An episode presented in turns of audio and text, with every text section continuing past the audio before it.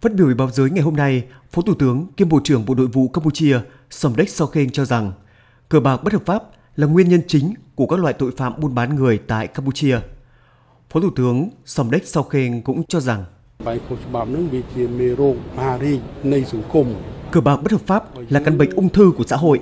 Nếu chúng ta không giải quyết được, bệnh ung thư này sẽ lây lan và sẽ làm cho các vấn đề xã hội ngày càng phức tạp. Phó Thủ tướng Sokhen cho biết chính phủ Hoàng gia Campuchia đã đưa ra ba cơ chế cho các bên liên quan giải quyết vấn đề này, gồm giải cứu nạn nhân, trấn áp tội phạm và trừng trị thủ phạm cờ bạc trái phép. Phó Thủ tướng cũng cho biết, việc trấn áp tội phạm cờ bạc trái phép sẽ được tiến hành theo đúng luật hiện hành, xử lý nghiêm cơ sở tổ chức cờ bạc trái phép, kiểm tra và xử lý nghiêm như đã tiến hành tại tỉnh Presianok trước đây.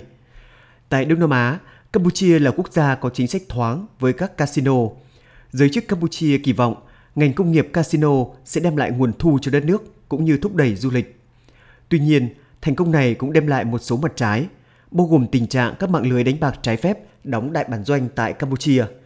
Điều này vừa gây ra các vấn đề xã hội nhức nhối, vừa khiến hình ảnh Campuchia bị ảnh hưởng trong mắt cộng đồng quốc tế.